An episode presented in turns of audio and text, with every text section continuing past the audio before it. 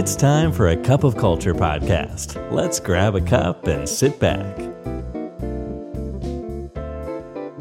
ได้เวลาจิบกาแฟคุยกันเรื่องวัฒนธรรมองค์กรกับ A Cup of Culture แล้วนะครับ สวัสดีครับคุณผู้ฟังครับ ขอต้อนรับคุณผู้ฟังเข้าสู่กาแฟแก้วที่ 341 กับผมบอลสุรัตน์โพธิประสาทครับ ถ้าเราพูดถึงบัสว o ร์ดนะฮะที่คนทั่วโลกพูดถึงกันมากที่สุดเลย แน่นอนถ้าเป็นในช่วง 2-3 ปีก่อนก็อาจจะเป็นคำว่าโควิด -19 นะฮะ แต่ว่ามาในช่วงปีที่แล้วเนี่ยนะครับ สักครึ่งปีหลังจนถึงปีนี้เนี่ยบัสเว o ร์ดที่คนทั่วโลกพูดถึงมากที่สุด อันหนึ่งเลยเนี่ยก็คือคำว่า hybrid workplace นั่นเองครับ ในพอดแคสต์ของเราเองเนี่ยก็มีโอกาสได้พูดถึงเรื่องของ hybrid workplace เนี่ยในหลาย ๆ EP เลยนะครับ ยังไม่รวมถึงบทความในเพจของเราด้วยนะฮะคุณท็อปเองก็เคยได้เขียนบทความหนึ่งที่เล่าถึงเรื่อง Hybrid Workplace ประเภทต่างๆ ซึ่งน่าสนใจมากนะครับ ลองไปอ่านย้อนหลังนะครับ ในเพจของ A Cup of Culture หรือไปดูในเว็บไซต์ของบริษัท Bright Side People ได้นะครับ เราโพสต์ article เก่าๆ ไว้ที่นั่นนะครับ ซึ่งไม่นานนี่เองครับ ได้พูดถึงเรื่องของประเภทต่างๆ ของ Hybrid Workplace นะฮะที่ผมชวนผู้ฟังคุยในวันนี้เนี่ยก็เพราะว่าเรื่องนี้เนี่ยมันเป็นเรื่องที่ใหม่พอสมควรสำหรับโลกใบนี้ ถ้าเราลองคิดคิดเฉยๆก็คิดว่ามันก็น่าจะไม่ง่ายหรอกครับ แต่ว่าก็อาจจะยังมองไม่เห็นปัญหาบางอย่างที่มันอาจจะเกิดขึ้น จนกว่าเราจะได้ลอง implement มันจริงจังมีลูกค้าเราหลายๆรายเลยนะครับ ที่เข้ามาปรึกษาเราเรื่องนี้ว่า เออจะ implement ไอ้ hybrid workplace เนี่ยยังไงดี หรือบางองค์กรก็เริ่มไปแล้วนะครับเขาเรียกว่าเริ่มเลยนะครับ แล้วก็ลองทดลองดู โดยที่ยังไม่ต้องมี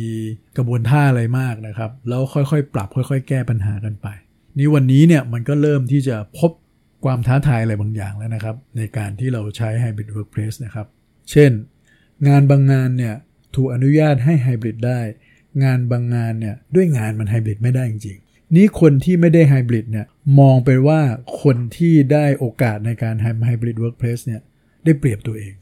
นั่นนะเห็นถึงความไม่เท่าเทียมกัน บางอย่างในมุมมองของพนักงานเออหนำซ้ำเนี่ยนะครับ ผู้จัดการบางคนเนี่ยไปสื่อสารเรื่อง hybrid workplace เป็นอารมณ์เหมือนกับเป็น benefit ขององค์กรซะอย่างนั้นอ้าวงั้นคนที่ไม่ได้ hybrid workplace เนี่ยก็แสดงว่าเขาก็ไม่ได้ benefit นั้นนั่นสิครับ เห็นไหมฮะ มันไปเกิดการเปรียบเทียบกันเกิดขึ้น แล้วมอง Hybrid Workplace เป็นเรื่องของประโยชน์ที่แตกต่างกัน ไม่ได้มองในเชิงของความจำเป็นของงานขนาดนั้น หรือคนที่เลือกที่จะทำงานแบบไฮบริดหรือว่าทำงานอยู่ ที่บ้านเนี่ยเยอะๆเนี่ยนะครับ ก็จะถูกเพื่อนร่วมงานที่เลือกที่จะเข้าออฟฟิศเนี่ยมองว่าเอาเปรียบคนอื่น หรืออาจจะแสดงออกโดยการที่ไม่ค่อยดึงเขาเข้ามามีส่วนร่วมเท่าไหร่ แล้วมองไปว่าเหมือนอาเป็นคนที่ไม่ค่อย active ในการทำงาน หรือจะมองความจำกัด ในการที่จะดึงเขามามีส่วนร่วม ในการประชุม ในการปรึกษาหารือ ในการที่จะ brainstorm อะไรต่างๆ ร่วมกัน ก็เลยเลือกที่จะคุยกับเพื่อนๆที่ อยู่ในออฟฟิศเป็นหลักนะครับ หรืออีกนะครับคนที่เลือกที่จะทำงานจากที่บ้านเยอะๆเนี่ยจะรู้สึกว่าเขาเสียเปรียบบางอย่าง ไม่ว่าจะเป็นการเข้าถึงข้อมูลต่างๆ การเข้าถึงเครื่องไม้เครื่องมือนะครับที่รู้สึกว่ามันไม่ค่อยเท่าเทียมกัน เพียงเพราะว่าเขาเลือกที่จะทำงานแบบไฮบริดหรือแม้โอกาสในการเติบโตในอาชีพการงานด้วยซ้ำไป เพราะจะรู้สึกว่าตัวเองเนี่ยจะไม่ค่อยได้ใกล้ชิดกับหัวหน้างาน เหมือนกับเพื่อนที่ไปออฟฟิศเป็นประจำ ต่างๆ เหล่านี้ครับบางครั้งผมเชื่อว่ามันไม่ได้เกิดจากความตั้งใจหรอกครับ แต่ว่าพอทำงานด้วยกันไปนานๆ ด้วยสภาพแบบบางคนมาบ้างไม่มาบ้างแบบเนี้ยแล้วเราก็อยู่ในช่วงของการเปลี่ยนผ่านอยู่ เพราะฉะนั้นแน่นอนครับดินามิกบางอย่างมันเกิดขึ้น นี่ถ้าองค์กรเองเนี่ยไม่ได้รับมือหรือพยายามที่จะแก้ไขปัญหาเรื่องนี้มันอาจจะไปนำสู่ปัญหาอื่นๆตามมาได้ การทำ Hybrid Workplace แทนที่จะเป็นเรื่องดี หรือเป็นการ ให้ทางเลือกกับพนักงงานกลับกลายเป็นปัญหาได้นะครับ วันนี้เนี่ยผมเลยอยากจะมาเล่าให้ฟังว่า Google เองซึ่งเป็นองค์กรที่เข้าสู่ไฮบริดแล้วก็ประกาศตัวเองอย่างชัดเจนเลยในเรื่องนี้ตั้งแต่โควิดใหม่ ๆ เลยนะครับ เพราะงั้นแน่นอนเขามีประสบการณ์กับเรื่องนี้มา 2 ปีเสร็จๆละ โดยที่ Chief Diversity Officer ของเขาเนี่ยนะโอตำแหน่งนิเทศนะ Chief Diversity Officer เนี่ยมาเล่าให้ฟังใน Fast Company ครับว่าประสบการณ์ในช่วง 2 ปีกว่าๆที่ผ่านมา ของ Google ในเรื่อง Hybrid Workplace เป็นยังไงบ้าง ในมุมมองของ Chief Diversity Officer แน่นอนเขาก็เล่าให้ฟังว่าในระหว่างทางมันก็ไม่ได้สมูทอย่างที่เราทราบว่าเป็นเรื่องใหม่ แล้วเขาเป็นคนที่พ i อเนียเลยในเรื่องแบบนี้นะครับ ก็เจอมาปรับมาหลายกระบวนท่าแล้วนะครับจจนขึ้นชื่อได้ว่าน่าจะเป็นองค์กรที่ปรับตัวไปสู่การเป็น Hybrid Workplace ได้อย่างดีไปเรียบร้อยแล้วเนี่ยนะครับโดยที่จากประสบการณ์ในช่วง 2 ปีกว่าเนี่ยเขาบอกว่า Google เนี่ยทำแบบนี้ครับ อันแรกเลยเนี่ย Google สร้าง collaboration equity เกิดขึ้น เพราะแน่นอนครับสิ่งที่น่าห่วงที่สุดในการที่ต่างคนต่างทำต่างคนต่างอยู่ทำงานแบบ distributed แบบเนี้ยก็คือแล้วจะทำงานร่วมกันอย่างมีประสิทธิภาพ เหมือนตอนที่อยู่ด้วยกันได้ยังไง และถ้าความมีประสิทธิภาพนั้นเกิดขึ้นแล้วเนี่ยในเฟสต่อมาเนี่ยมันจะสร้างความเท่าเทียมกันในการที่จะ collaborate ได้ยังไง ในกลุ่มของคนที่บางคนก็อยู่บ้าน บางคนก็อยู่ที่ออฟฟิศและต้องไม่เป็นเหตุที่ทำให้คนที่เลือกที่จะทำงานจากที่บ้านเนี่ยไปสร้างปัญหา หรือถูกกีดกันออกไป หรือได้รับความไม่เท่าเทียม จะด้วยความตั้งใจหรือไม่ตั้งใจก็ตาม ที่ Google เองเนี่ยเขาก็ใช้พวกเทคต่างๆเนี่ยแหละครับเข้ามาช่วยอย่างเต็มที่เลยนะฮะ Google เขาก็มีตัว Google Workplace ของเขานะครับ ซึ่งก็คงคล้ายๆกับสวีทของตัว Microsoft Teams แบบนี้นะครับ ที่จะให้คนทำงานร่วมกันได้ ผ่านวิดีโอ ผ่านการแชร์ เอกสารแชร์ข้อมูลการแชทนะทั้งซิงหรืออัดซิงก็ตาม โดยเฉพาะในช่วงที่โควิดเริ่มจางลงแล้วเนี่ยหลายๆ คนเริ่มกลับมาออฟฟิศแต่บางคนยังเลือกที่จะทำงานที่บ้านอยู่เนี่ยนะครับทำยังไงให้การประชุมที่ผสมผสานระหว่างคนที่อยู่บ้านกับคนที่อยู่ออฟฟิศเนี่ยมันสมูทจริง ๆ แล้วไม่ได้เกิดบรรยากาศแห่งการแบ่งแยก หรือความไม่เท่าเทียมเกิดขึ้นนะฮะใช้ทุกอย่างนะครับ ในในไอ้ workplace series ของเขาเนี่ยคือไม่ว่าจะเป็นเรื่อง Google Meet ใช้พวก companion mode นะฮะก็คือก็คล้ายๆ Zoom หรือของ Microsoft Teams ที่สามารถจะยกมือได้แชทได้ทำโพลได้ อะไรอย่างเงี้ย เพื่อให้ใกล้เคียงกับบรรยากาศการทำงานร่วมกันนะครับ โดยเฉพาะระหว่างคนที่ออนไซต์แล้วคนที่ทำงานแบบออฟไซต์นะฮะซึ่งอันนี้ก็ไม่น่าจะเป็นเรื่องใหม่อะไร แต่พอผสมผสานกันสิครับ ผมคิดว่าอันนี้มันจะเริ่มเป็นเรื่องใหม่แล้ว ถ้าคนอยู่ทางบ้านเริ่มรู้สึกว่าตัวเองไม่เท่าเทียมกับคนอื่นหรือจะถูกมองว่าตัวเองขี้เกียจเล่าเปรียบคนอื่นก็ได้ถูกไหมไอ้ตรงเนี้ยผมว่าเป็นเรื่องที่สำคัญ Google เขาเลยตั้งกฎแบบนี้ครับว่า ในการประชุมทุกครั้งเนี่ยนะครับ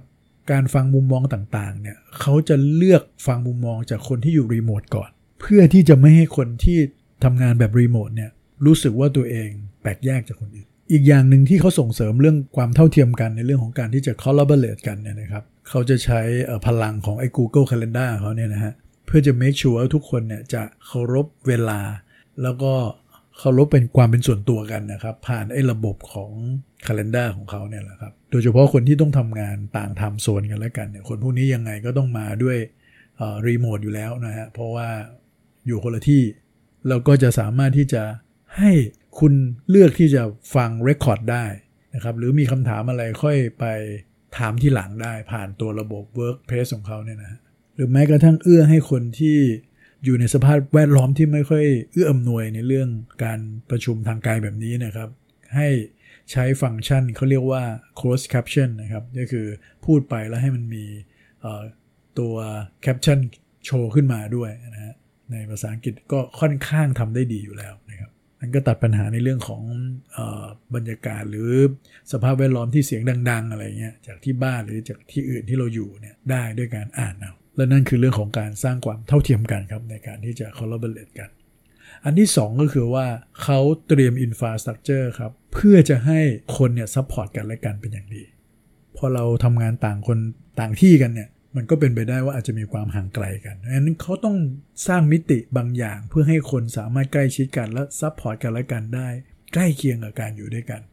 เขาสร้างระบบหนึ่งขึ้นมา เขาเรียกว่า employee resource group นะฮะหรือ ERG ของเขาเนี่ยเพื่อให้คนที่มีความสนใจคล้าย ๆ กันทั่วโลกเนี่ยนะครับมาพูดคุยแลกเปลี่ยนความสนใจของตัวเองกัน ทั้งเกี่ยวกับงานและไม่เกี่ยวกับงานก็ได้ครับ กลุ่มต่างๆ นี่ก็มีหลายอย่างมากเลยนะครับ เรื่องโดยเฉพาะเรื่องสมมติจะเป็นพวก Developer เขาก็จะมีกลุ่มของ Developer เรื่องนั้นเรื่องนี้นะครับ หรือถ้าเป็นนอกงานเลยก็จะมีเรื่องของการสอนโยคะออนไลน์ หรืออาจจะมีเรื่องของ Career Development Session ต่างๆเนี่ยนะฮะตามกลุ่มต่างๆ เพื่อให้เกิด sense of community เกิดขึ้น โปรแกรมนี้นี่ต้องบอกว่าได้รับการยอมรับจากพนักงงาน Google ทั่วโลกเลยนะครับ แล้วก็เป็นต้นแบบให้กับองค์กรหลาย ๆ องค์กรแหละครับที่เอาไปการสร้าง community เล็ก ๆ แบบนี้ในกลุ่มพนักงาน เพื่อที่จะเชื่อมโยงพนักงงานที่อยู่ไกลกันเนี่ยเข้าด้วยกันครับสองอันแรกนี้เนี่ยก็จะเป็นเรื่องราวที่จะทำยังไงที่จะทำให้คนที่อยู่ห่างไกลกันเนี่ยได้ใกล้ชิดกันนะครับ แล้วก็หรือให้เกิดความเท่าเทียมกันนั่นเองอะและในมุมของคนที่เลือกที่จะมาออฟฟิศก็ไม่ใช่ว่าถูกละเลยนะครับ Google พยายามจะเปลี่ยนรูปแบบออฟฟิศใหม่เลยครับ จากเดิมที่เราเคยเห็นว่าอาจะมีพวกเอ่อ relax area มีโต๊ะปิงปองโต๊ะพูมี PlayStation มีอะไรอย่างนี้ให้เล่นกัน มีอาหารเลี้ยงตลอดทั้งวัน อันนี้ต้องบอกว่า Google เขาเป็นตัวพ่อในเรื่องนี้เลยถูกไหมฮะแต่ว่าพอมันเป็นเรื่องของ Hybrid Workplace เนี่ย พนักงานส่วนใหญ่เลย ไม่ค่อยได้เข้าออฟฟิศละ อะมันก็ต้องเปลี่ยนรูปแบบอีก มันก็ต้องทำให้ออฟฟิศเนี่ยยิ่งล้ำเข้าไปอีกครับ ยิ่งดึงดูดให้คนรู้สึกอยากมาด้วยนะครับเพราะฉะนั้นคนจะได้มาเยี่ยมออฟฟิศบ้างนะครับ ได้มาใช้ resource บางอย่างในออฟฟิศบ้างทำบรรยากาศให้คล้ายๆบ้านมากยิ่งขึ้นนะครับเขาเตรียมงบประมาณเนี่ยนะครับให้กับออฟฟิศ Google ทั่วโลกเลย ในการที่จะ renovate ออฟฟิศในรูปแบบไฮบริดใหม่ โดยที่เน้นความเป็นส่วนตัวของแต่ละคนมากยิ่งขึ้นนะครับ ไม่ได้เน้นเรื่องของ common area แล้วก็คือมานั่งทำงานเนี่ยสามารถนั่งต่างคนต่างทำได้ แล้วก็ adjust ที่นั่ง adjust partition ของตัวเองให้เหมาะกับความเป็นตัวเองได้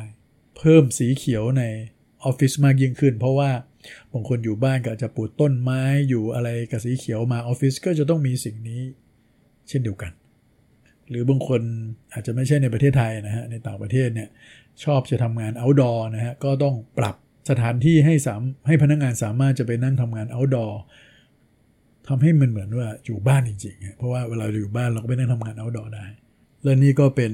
บางตัวอย่างนะครับ ที่ Google เขาลงมือทำไปแล้วในช่วง 2 ปีกว่าที่ผ่านมานี้ แล้วเขาก็ว่าได้ผลของเขานะครับ การ implement เรื่องของ hybrid workplace เนี่ยเขาแฮปปี้พอสมควร ซึ่งในช่วงท้ายของแก้วกาแฟแก้วนี้เนี่ยก็อยากจะเสริมอีกเรื่องหนึ่งนะครับ ผมคิดว่า สิ่งที่เราต้องทำแน่ ๆ ในช่วงของไฮบริดก็คือการที่จะต้องฝ่ายจูนเรื่องของวัฒนธรรมองค์กรแล้วครับ ที่ทำยังไงให้มันเอื้อต่อการทำงานแบบไฮบริดด้วยนะครับทำยังไงให้คนที่เลือกที่จะทำงานแบบจากที่บ้านเป็นหลัก หรือการทำงานแบบไฮบริดเนี่ยไม่ได้ถูกมองว่าเป็นการเอาเปรียบคนอื่น หรือมันต้องสะท้อนว่าเออพนักงานทุกคนมีสิทธิ์จริง ๆ ที่สามารถจะเลือกรูปแบบการทำงานที่ดีที่สุดสำหรับตัวเอง เพื่อจะได้ผลลัพธ์ที่ดีที่สุดสำหรับองค์กรนะครับแล้ววัฒนองค์กรใหม่นี้เนี่ยก็จะต้องส่งเสริมอย่างหนึ่งก็คือความไว้วางใจกันแล้วกันนะครับ ว่าไม่ว่าคนนั้นจะทำงานจากที่ไหนเนี่ยก็ต้องเชื่อได้ว่าคนทุกคนมีความตั้งใจดี ที่อยากจะให้ผลงานต่างๆมันออกมาดีนะครับ ไม่ได้มองเรื่องการทำงานที่บ้านเป็นตัวตั้งนะฮะแต่มองเรื่ององค์รวมต่างๆ ที่มันสมดุลสำหรับตัวเขาเพื่อจะทำให้เขาสามารถจะทำงาน ที่นี่ไปได้ในระยะยาว ส่งมอบผลงานดีๆ ได้อย่างต่อเนื่องครับ วันนี้กาแฟหมดแก้วแล้วครับ อย่าลืมนะครับ ไม่ว่าเราจะตั้งใจหรือไม่ก็ตามเนี่ยวัฒนธรรมองค์กรจะเกิดขึ้นอยู่ดีครับทำไมเราไม่มาสร้างวัฒนธรรมในแบบที่เราอยากเห็นกันครับ สวัสดีครับ And that's today's Cup of Culture. See you again next time.